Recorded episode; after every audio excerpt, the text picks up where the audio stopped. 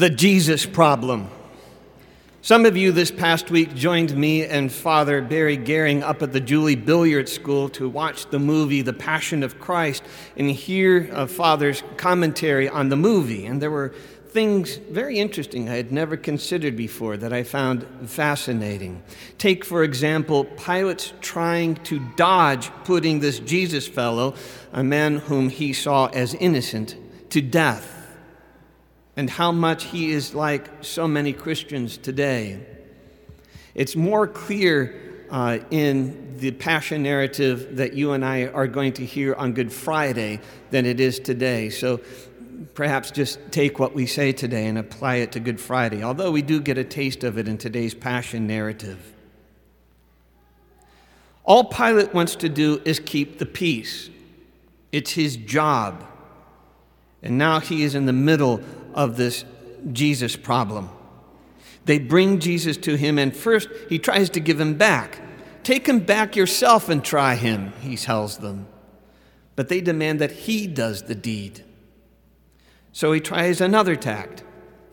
I find no guilt in him. They do not seem to care very much. They find him guilty, and they want him to do what they see as his duty. Then he tries to get clever, and what seems as would be an obvious wind to him, he's willing to release a prisoner. And he chooses one that he's absolutely sure that they would not pick over Jesus. They could choose Barabbas, who is a murdering insurrectionist and who wants him prowling around your neighborhood when you're at home watching TV reruns at night. Or they could have Jesus, who at least appears comparatively harmless. What could go wrong? Well, a lot. Surprises of surprises. The group is so whipped up, they would rather have a murderer in their midst than Jesus. So he lets Barabbas go. What else is he going to do? Now this has backfired, and once again he's stuck with the Jesus problem. The next idea is to have him scourged, whipped, and beaten. That should satisfy the bloodlust of the crowd. So Jesus is taken away and tied to a pillar and mercilessly whipped with cords.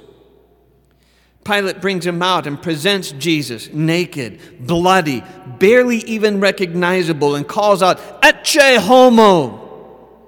Behold the man! Surely they will see this wrecked body and think this is enough. But he was wrong. The crowd is not satiated. They cry out, Crucify him! Crucify him! And he says, Take him yourself and crucify him. But the winds of anger start turning against Pilate himself. And it says, He began to be afraid of them. In trying to release him again, the crowd start to accuse him of being disloyal to Rome.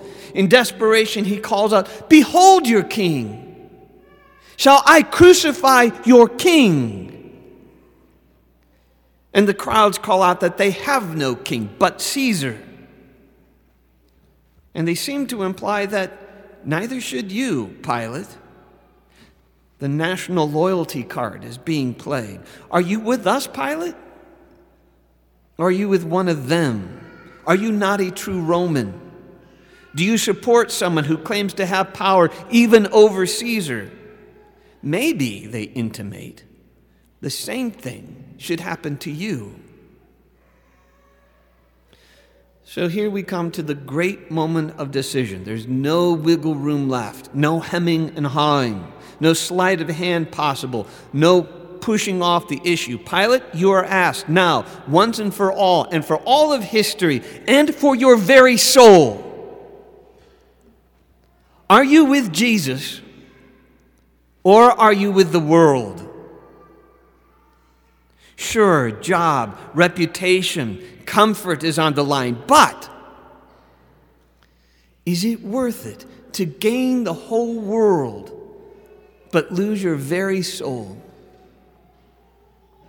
Pilate said, Yes. Christians are put into this position all the time. This happens when you know and believe an unpopular truth and hide it from people who would challenge you friends, family members, co workers, neighbors, protesters, political pundits. They challenge you. Are you with him or are you with us?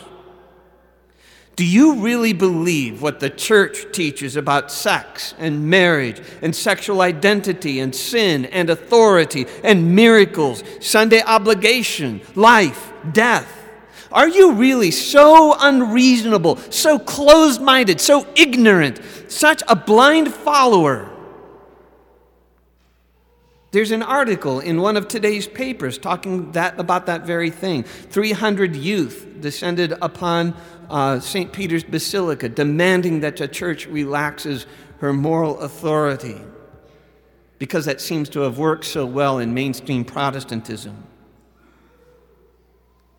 Implicitly, when this is put before us, we are asked, Are you worthy of my love, of this job, of being called an American? And many a Catholic can dodge the bullet for a while, remaining silent maybe, making misleading remarks. Oh, I hear you.